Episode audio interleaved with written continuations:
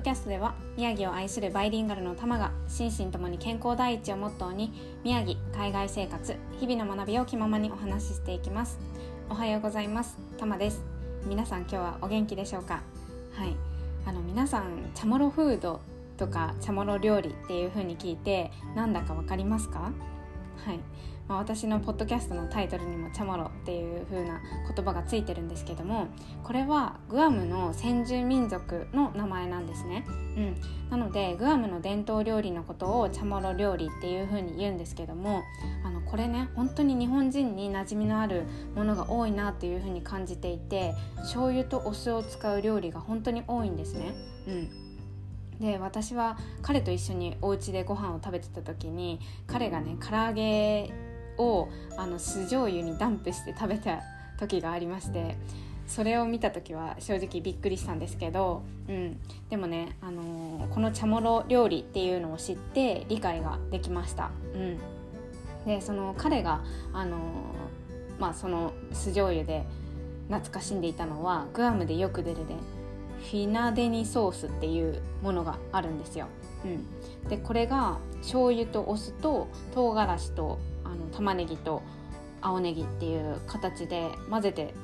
作られるものなんですけど、まあ、お酢の代わりに柑橘系の果汁を使われることもあって、うん、でもすっごい簡単にできるソースなんですね。うん、でこれを私も食べてから結構ハマってそうあのご飯と一緒に食べたりとかそう結構ねあのお豆腐にかけたり炒め物にかけたりしても結構美味しいので、うん、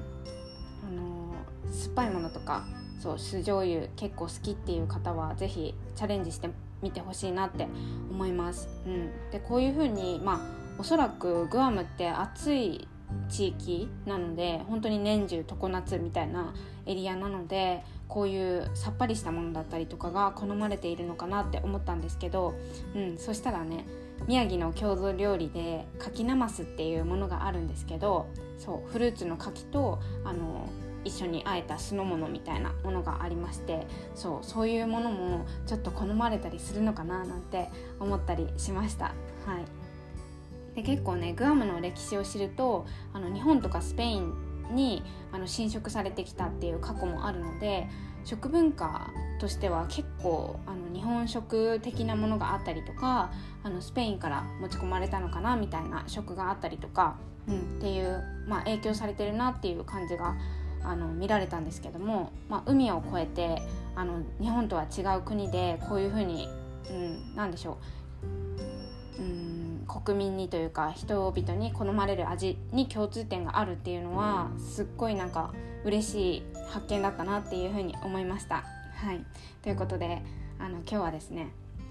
グアムの伝統料理理のチャモロフードチャモロ料理についてお話をさせていただきました。最後まで聞いてくださってありがとうございました。感想や質問などあれば LINE 公式の方から送っていただけるととても嬉しいです。あとはこのポッドキャストにあのこのポッドキャストがいいなっていうふうに思っていただいた方は是非概要欄にあるリンクからサポートも募集していますので是非よろしくお願いします。では今日も一日深呼吸をして心楽しく過ごしましょう。ではまた。バイ。